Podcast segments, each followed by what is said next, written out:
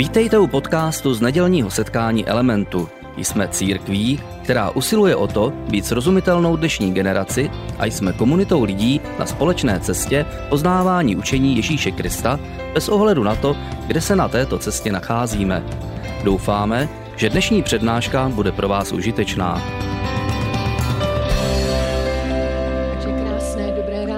Vítejte dnes v církvi Element. Jsme moc rádi, že jste tady. Děkujeme kapele. Děti teď můžou odcházet na jejich program a my jim přejeme, aby měli dneska úžasnou eh, super neděli, aby je dneska církev bavila, takže přejeme dětem, aby se měli skvěle. A my se pustíme dneska společně do posledního dílu Ježíšových prababiček. Já doufám, že ty předešlé tři díly pro vás byly užitečné, že jste si v nich našli nějakou inspiraci. A Vánoce jsou už doslova za dveřmi a jsou to svátky, které jsou uh, plné toho velkého příběhu. A o Vánocích si v církvi připomínáme příběh o narození Ježíše Krista. A já si osobně nepamatuju jediné Vánoce v církvi, kde by jsme nespívali o pastýřích, o andělích a o narození uh, Ježíše. Je to něco, co prostě o Vánocích takhle děláme. A Bůh se stal v Ježíši Kristu člověkem, stal se jedním z nás a rozhodl se, že nám vlastně ukáže, jaký je neviditelný Bůh. A z pravidla o adventu nebo o Vánocích tak čteme ty novozákonní evangelia eh, o narození Ježíši Kristu, je to tam zachyceno a včetně toho Ježíšova rodokmenu, o kterém vlastně v, adventním čase v elementu hovoříme.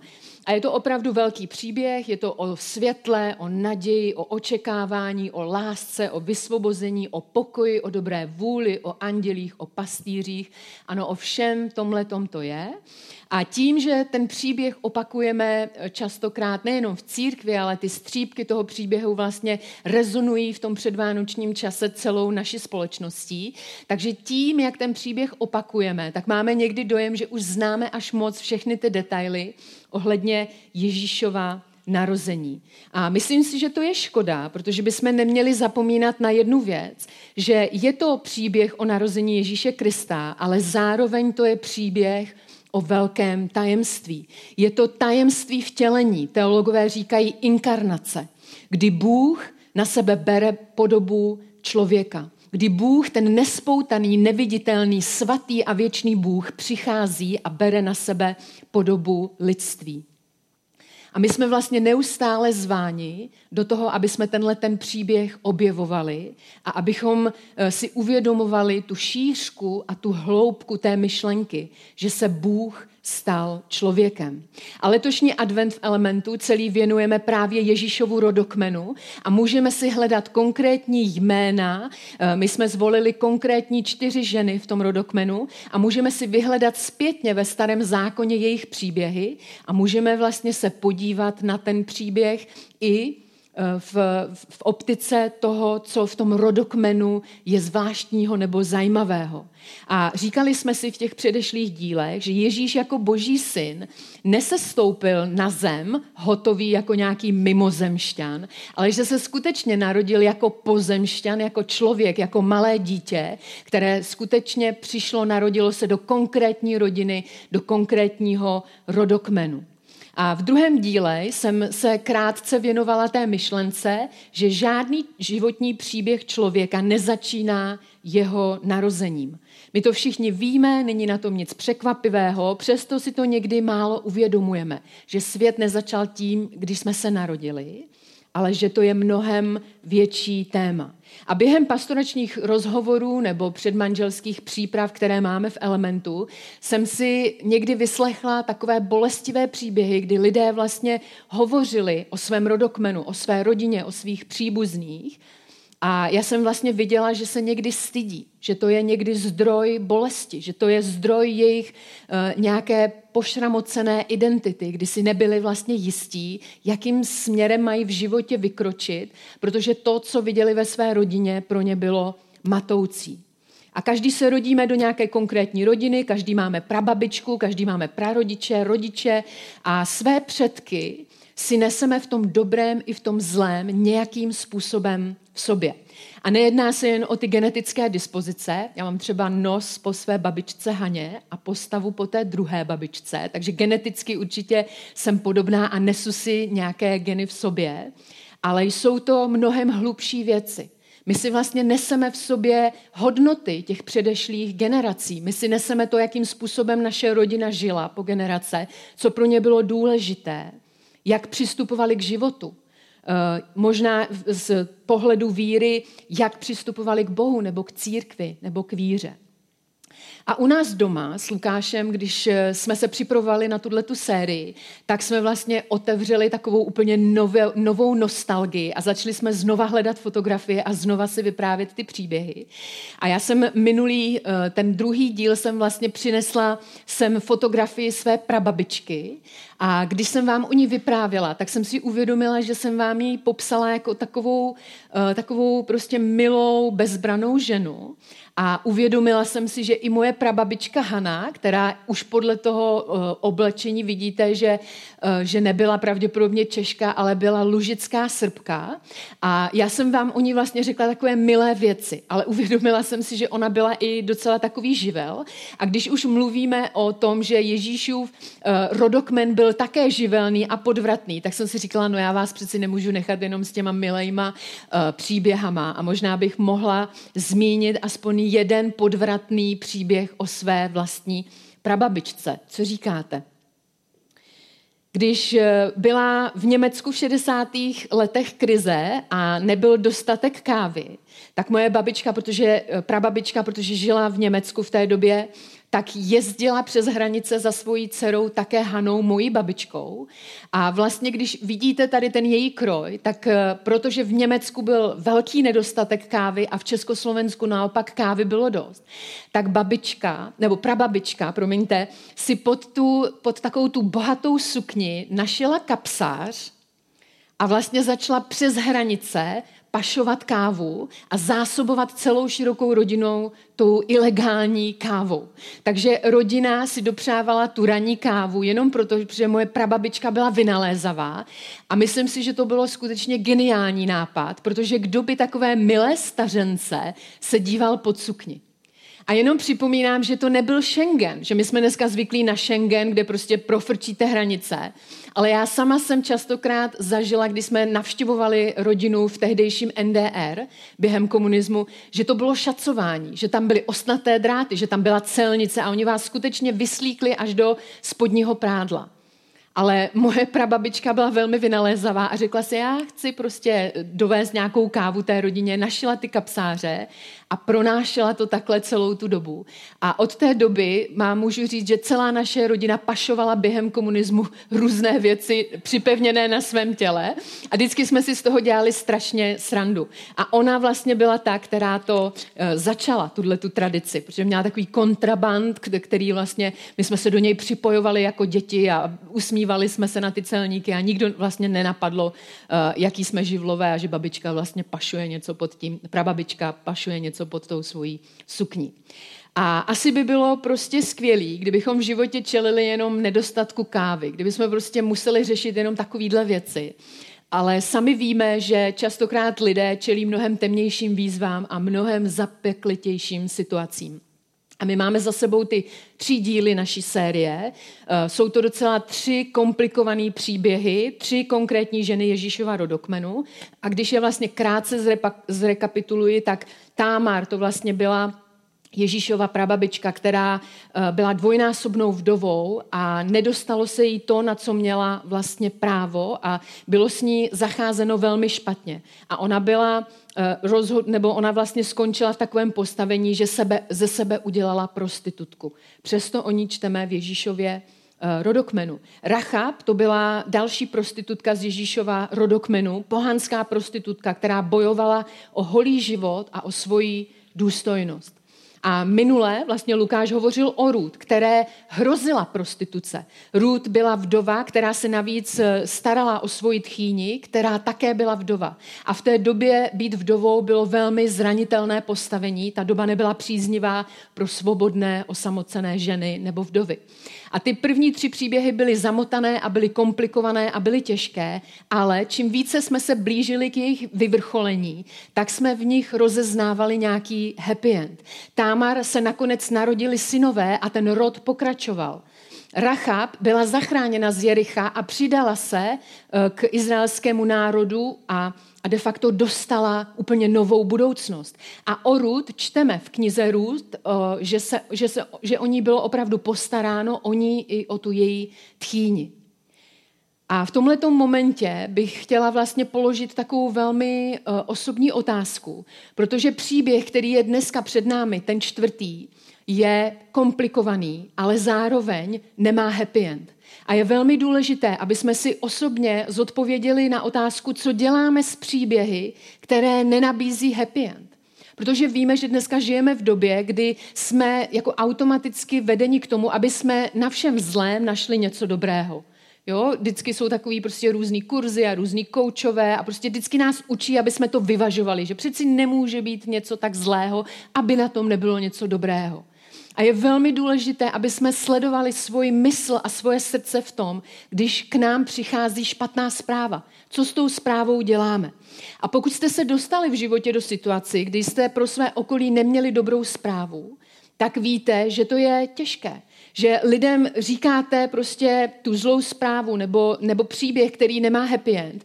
A vidíte ty reakce, že lidé to nechtějí slyšet, že to vytěsňují, že najednou jakoby přepisují ten příběh. Vy víte, že je zlý, ale oni z něj se snaží udělat něco dobrého.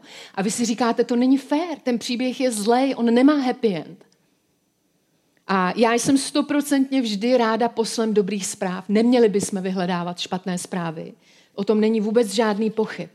Ale musím říct, že jsem se v životě už několikrát dostala do situace, kdy jsem věděla, že nemám dobré zprávy pro lidi kolem sebe a že nemám schovaný po kapsách nějaký happy end. Já jsem věděla, že to, co se děje v mém životě nebo v životě někoho jiného, je opravdu zlé. A jsem přesvědčená, že pokud opravdu eh, si musíme vyslechnout zlou zprávu nebo příběh bez happy endu, tak bychom neměli opravdu neměli používat prázdná slova a uměle ho přetvářet do něčeho pozitivního. A jsem dokonce přesvědčená, že to je konkrétní důvod, proč bychom to neměli dělat. A protože jsme v církvi, tak samozřejmě tím důvodem je Bůh a je to vztah s Bohem nebo vztah k Bohu. A jsem přesvědčená, že pokud je něco opravdu ztraceno, pokud je něco plné bolesti, je to zlomené, je to beznadějné, tak to znamená, že nás to staví do takové vzácné polohy, kdy si máme říct, je ta situace, eh, je to v mé moci, abych tu situaci ještě změnil. A věřte mi, že je mnoho situací v našem životě, s kterými můžeme něco udělat, něco zlého můžeme přetvořit a, a úsilím z toho můžeme udělat něco dobrého. Ale pak nastává takový jeden moment a ten je velmi důležitý a dnešní společnost ten moment jakoby vyhazuje do koše a to je moment, kdy si řekneme, ne, to není v mých silách. A začínáme volat jako Ježíšovi prababičky SOS do nebe. Začínáme vlastně volat, bože, něco s tím udělej, to je zlé a já, já nemám sílu z toho zla udělat dobro. A je to takový moment pokory a ochoty pozvat Boha do té zlé situace. Do situace, která častokrát popírá úplně jakýkoliv smysl, která nám je nepříjemná, která nás bolí, za kterou se stydíme, která vlastně nespůsobuje v životě nic nic pozitivního. A ty tři předešlé příběhy, Támar, Rachab a Rud, jsou příběhy o tom, co můžeme dělat. My tam vidíme skutky, které jsou motivovány vírou. Vidíme tam postoje, důvtip, pohotovost, dobrý úsudek, odolnost. Takový postoj, nevzdám se, něco udělám, musím přežít. Prostě je tam taková houževnatost a je to inspirativní a je to skvělý. Ale ten čtvrtý příběh, příběh prababičky Batšeby, o které si za chviličku řekneme, je úplně jiný.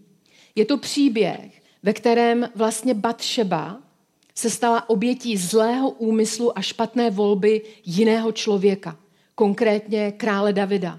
Ano, krále Davida, toho, který tolik toužil po boží přítomnosti, který byl schopný jako umělec psát nádherné žálmy, které, když nám je zle, tak je častokrát citujeme.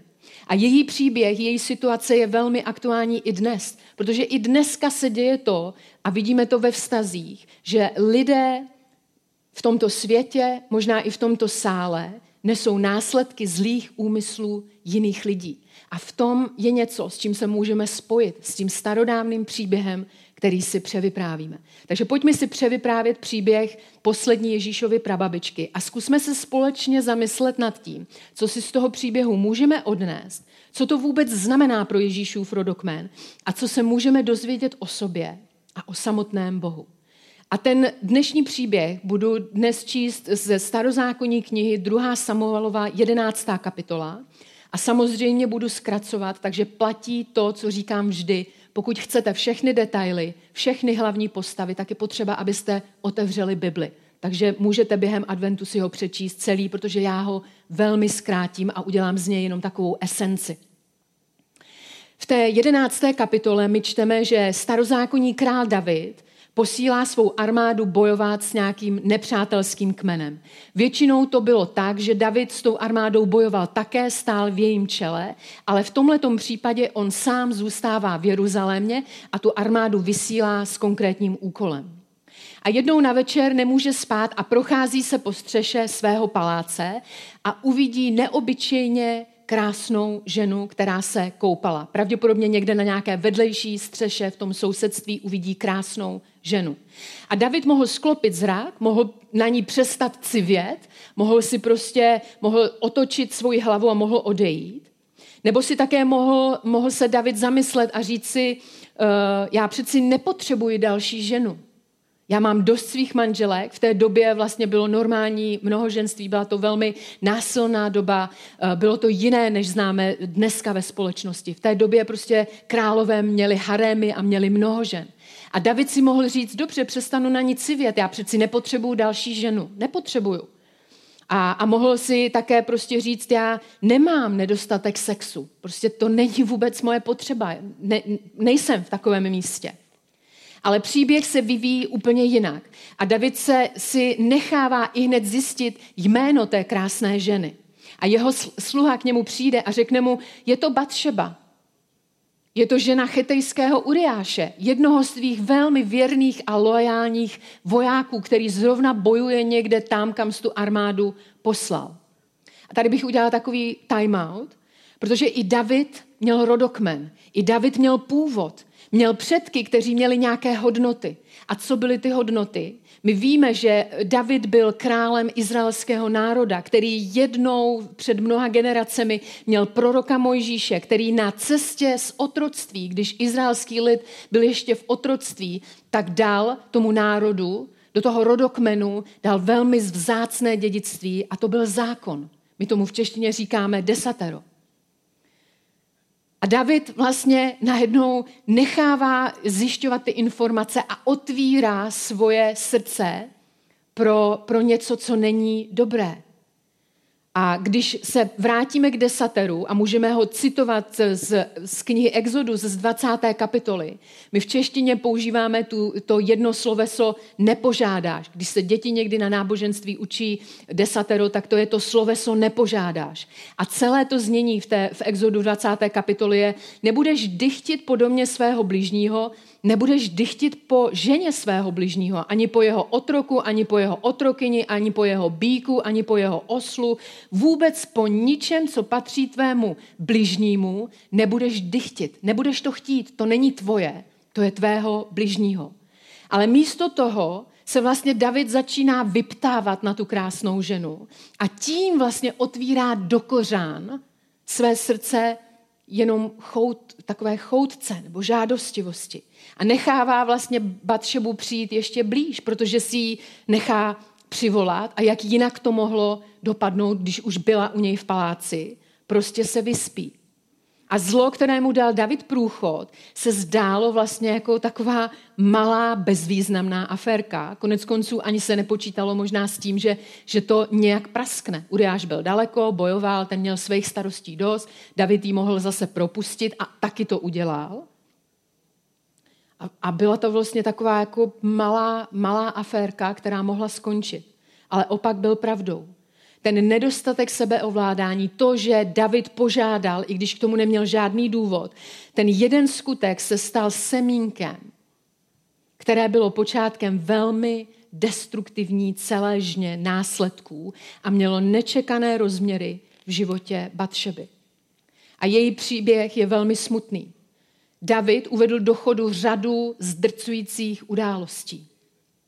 Nevěru, nechtěné těhotenství, následné lži, úkladnou smrt manžela a úmrtí toho nemanželského narozeného dítěte. Co konkrétně David tedy udělal? Když Bačeba zjistila, po té, co se s ním vyspala, po té, co jí zavolal k sobě, že je těhotná, tak to oznámila Davidovi. A David se snaží vše zamaskovat. Pošle pro toho vojáka Uriáše. A Uriáš je vlastně jediný pozitivní element v tom příběhu. On je loajální, on je věrný, on dělá to, co je mu řečeno. On je dobrý člověk. A Uriáš přichází a protože je loajální, tak David si myslí, že ho pošle do toho domu, on si užije s Batšebou a nikdo nebude podezírat Davida z otcovství. Ale Uriáš je dobrý člověk, loajální a myslí víc na spolubojovníky a říká si, já si přeci nemůžu užívat, když lidé, s kterými bojuji ve válce, jsou stále na bojišti. Takže spí někde v branách toho Davidova paláce. A David se to dozví a, a udělá takovou druhou past. Pošle, pozve uh, Uriáše na hostinu a opije ho. A říká si, jako opilej prostě se neubrání Batšebě, neubrání se jí. Takže si myslí, že teď se to stane a že bude zbaven toho podezření, toho otcovství. Ale Uriáš je loajální člověk a říká, já, já to prostě neudělám. A znovu leží s těmi sluhy Davida. A tady se ten příběh stává ještě temnější, protože David napíše dopis veliteli, a řekne, řekne mu takový jednoduchý pokyn. Řekne, pošli Uriáše do té nejtěžší bitvy a když to bude nejtěžší, tak se ostatní vojáci, ať se od něj stáhnou a ať tam prostě Uriáš zahyne. To byl prostě jasný rozsudek, úkladná vražda. Nebylo prostě pochyb, že se z toho může Uriáš dostat. A samozřejmě velitel to udělá, protože David je král, na jeho slovo, on byl mocný, on měl postavení, on to mohl udělat, takže ten velitel to udělá. A potom ten velitel posílá Davidovi zprávu. A David na to reaguje velmi chladně, velmi chladně. David, když to čtete, tak váš skoro mrazí. Protože David úplně vytěsňuje svoji roli z toho příběhu. David to úplně vytěsňuje. A říká něco, kdybych to parafrázovala, tak vlastně říká něco, to je pochopitelné. Válka si přeci vybírá svoje oběti a smrt se na nikoho ve válce neohlíží. To je pochopitelné, jak jinak to asi mohlo dopadnout. A úplně vytěsňuje fakt, že to byl on, kdo poslal Uriáše na smrt. A tady zase na scénu přichází Batšeba a tak, když se dozvídá o smrti svého manžela, tak hořce zapláče. Víc nevíme. Ale zároveň když pomine to, to, ta doba truchlení po jejím muži, tak David pro ní znovu posílá a ona se stává jednou z, je, z mnoha jeho manželek. A tady do toho momentu je to příběh, jako kdybyste četli příběh nějakého ateisty, jako David, kdyby vůbec jako si přestal uvědomovat, že Bůh je a začíná si dělat, co chce. A my bychom mohli říct, že se stalo něco, co lidé dneska i častokrát tímto způsobem komentují a říkají, no jo, no tak prostě jeden pokažený život, tak, tak jdeme dál. Ale problém je, že pro Boha nejsou lidé jenom věci na jedno použití. Bůh ten, ten příběh nevidí, jako ho vidí David. A tady se v tom vlastně zjevuje a projevuje v tom příběhu velmi osobně boží charakter. A je tam taky jedna zvláštnost v celém tom příběhu. A to je to, když ho čtete celý, tak vidíte, vidíte v těch kapitolách jedno takové konkrétní slovo. A to slovo je poslal. A když to jakoby zhrnu, tak my vidíme, že David poslal Joába do války. David poslal někoho, aby zjistil, kdo je ta krásná žena na střeše. David poslal pro Batšebu. Ta poslala vzkaz zpátky Davidovi po té, co se s ním vyspala, že je těhotná. Potom David posílá vzkaz veliteli vojska, aby poslal Uriáše na smrt. Eh, ten velitel posílá zpátky vzkaz o Uriášově smrti. Potom David znovu posílá pro Batšebu, aby se nastěhovala a přidala se k jeho mnoha manželkám. A když tady vidíme takovou starozákonní obří zásilkovnu, tak najednou vidíme i Boha, který začíná vstupovat do toho příběhu. A v 2. Samuelově ve 12. kapitole je napsáno, hospodin za Davidem poslal Nátana. A Nátan byl prorok, byl to blízký rádce krále Davida. A v té 12. kapitole čteme tato slova. Hospodin za Davidem poslal Nátana, ten k němu přišel a řekl mu, v jednom městě žili dva muži, jeden byl bohatý a jeden chudý. Bohatý měl velikou spoustu ovcí a dobytka. Chudý neměl nic než jednu malou ovečku, kterou koupil a choval. Vyrůstala u něj s jeho dětmi. Z jeho skromného pokrmu jedla, z jeho poháru pila, v jeho klíně spala, jako by byla jeho dcerou. Jednou k onomu boháči přišel pocestný. Jemu ale bylo líto vzít a připravit pro hosta jednu ze svých ovcí nebo dobytka. A tak vzal ovečku onoho chudáka a tu tomu příchozímu připravil. A David, když slyší ten příběh, on je umělec, on se nechává vlastně vtáhnout a začínají v, ním, v něm vřít ty emoce. David, David, když to slyšel, tak se strašně rozhněval a řekl, jakože je živ hospodin, řekl tomu prorokovi, muž, který to spáchal, musí zemřít a tu ovečku zaplatí čtyřnásobně. Za to, že to provedl, že provedl takovou věc a neměl slitování, si zaslouží trest. A Nátan se na Davida podívá a řekne mu, ty jsi ten muž. Ty jsi ten muž. David se podívá na Nátana a řekne, zdá se ti to krutý, co ten chlap udělal té ovci? Bohu se zdá krutý, jak se zachoval k té ženě. Zdá se ti bezcitný jednání toho bohatého člověka vůči tomu chudákovi. Bohu se zdá, že si se choval bezcitně k ženě cizího muže. A pak čteme reakci, jak zareagoval David. A David řekl jedinou věc. David se nevymlouvá a David říká, já jsem zhřešil proti hospodinu. A nádherné na Bibli je, že některé příběhy my nečteme jenom v jedné konkrétní biblické knize, ale můžeme najít jejich kontext i v dalších knihách. A Nátan vůbec nevěděl, jak David zareaguje na to, když ho konfrontuje s tím příběhem. Ale Bůh věděl, že v Davidovi je víc. Bůh věděl, že David miluje Boha. Bůh věděl, že David píše písně. Bůh věděl, že David touží po boží přítomnosti. A Bůh věděl, že měl David světlé chvíle. A Bůh viděl v tu chvíli Davida. A já jsem si přinesla tady takovou malou pomoc. On ho neviděl jako člověka s nějakou jednou vrstvou, jako tuhle tu známou bábušku, kterou známe, že že když ji otevřeme, tak na nás vykoukne další vrstva. A Nátan nevěděl, jak David zareaguje, David ho mohl zabít jako proroka, ale Bůh věděl, že David nemá jenom tuhle zlou polohu, ale že David má v sobě i jiné polohy. A v tom je ohromná naděje tohoto příběhu.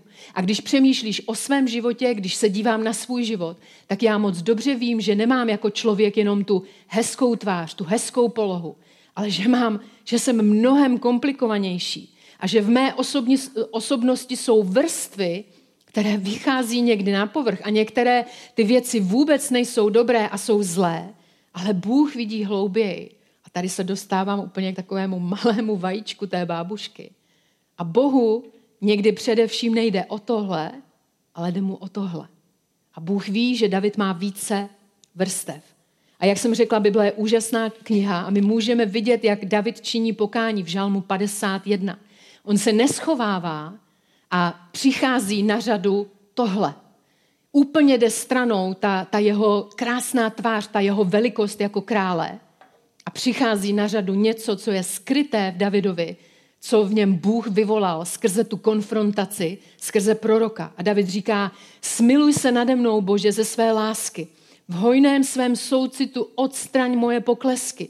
Důkladně omyj mě od mého provinění, odčist, očisti mě od mého hříchu.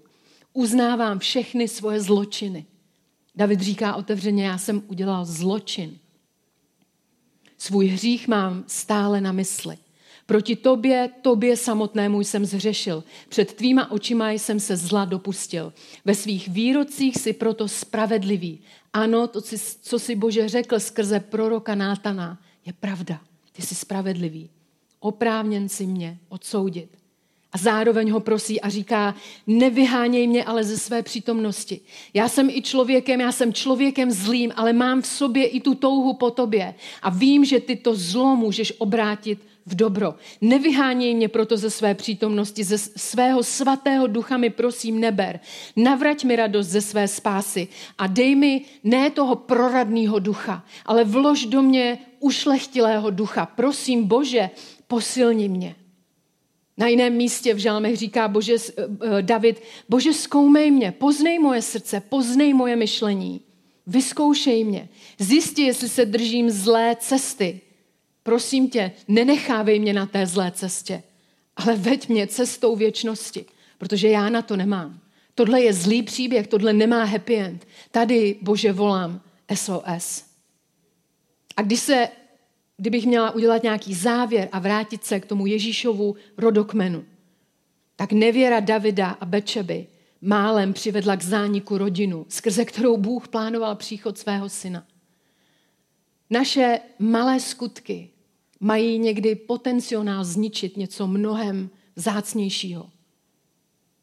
A v těch třech minulých dílech to, co převedlo ty tři ženy nebo co je vlastně převedlo do budoucnosti a proč se stali součástí Ježíšova rodokmenu, byla víra. Byl to skutek víry. Ve čtvrtém příběhu my nečteme vlastně o Batšebě, protože Batšeba byla, byla obětí toho zlého úmyslu.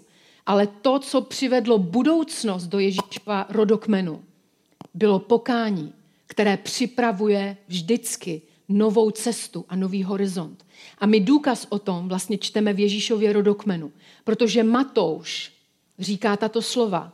Salmon splodil Boáze z Rachab, Boaz splodil Obéda z Hrůd, Obéd splodil Jišaje a Jišaj pak splodil krále Davida. A tady se dostáváme k boží odpovědi na to pokání, o kterém jsme četli v Žalmu 51. Bože, neber mě svého ducha, nevyháněj mě ze, ze, ze svého příběhu. A Matouš píše, David splodil Šalamouna z manželky Uriášovi.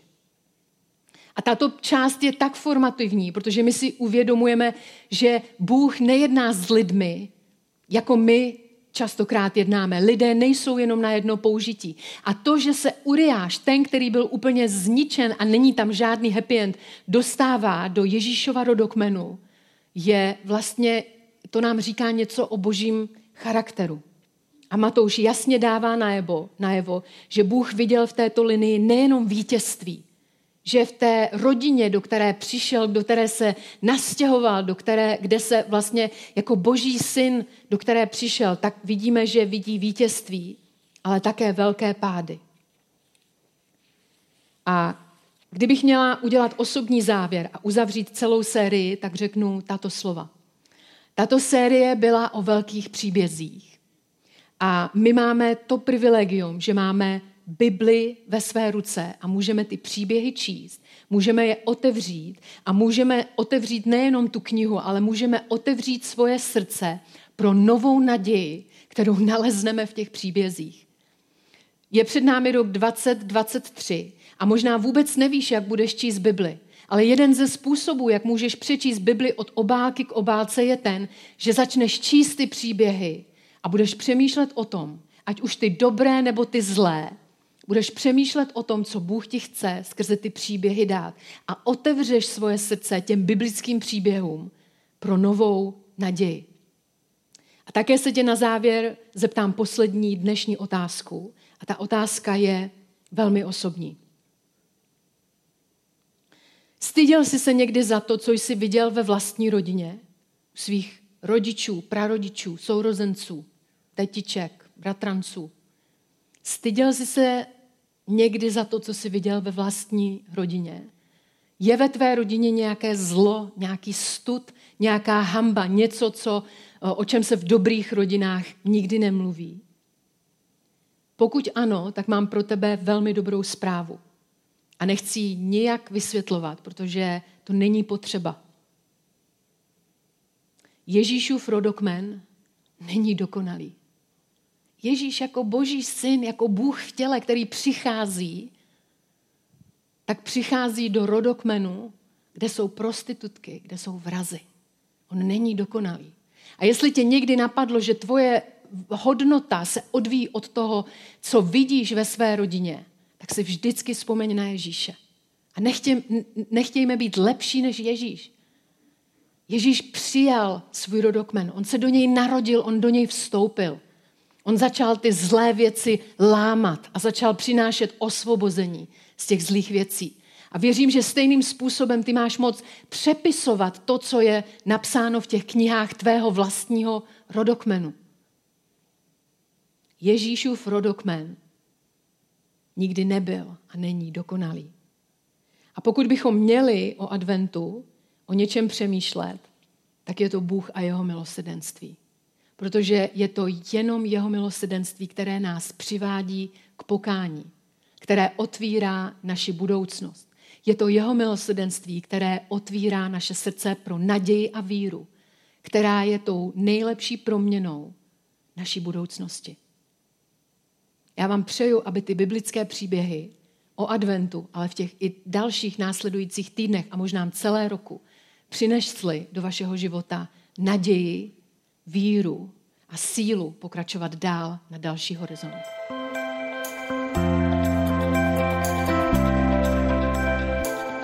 Děkujeme za poslech přednášky z nedělního setkání Elementu. Budeme rádi, když nás navštívíte také naživo, a to každou neděli od 10 hodin ráno v kině Biocentrál v Hradci Králové. Být na místě přináší větší zážitek, výbornou hudbu a přátelskou atmosféru. Více informací o našich aktivitách najdete na webu element.cx nebo na Facebooku Element Hradec. Těšíme se na vás. thank you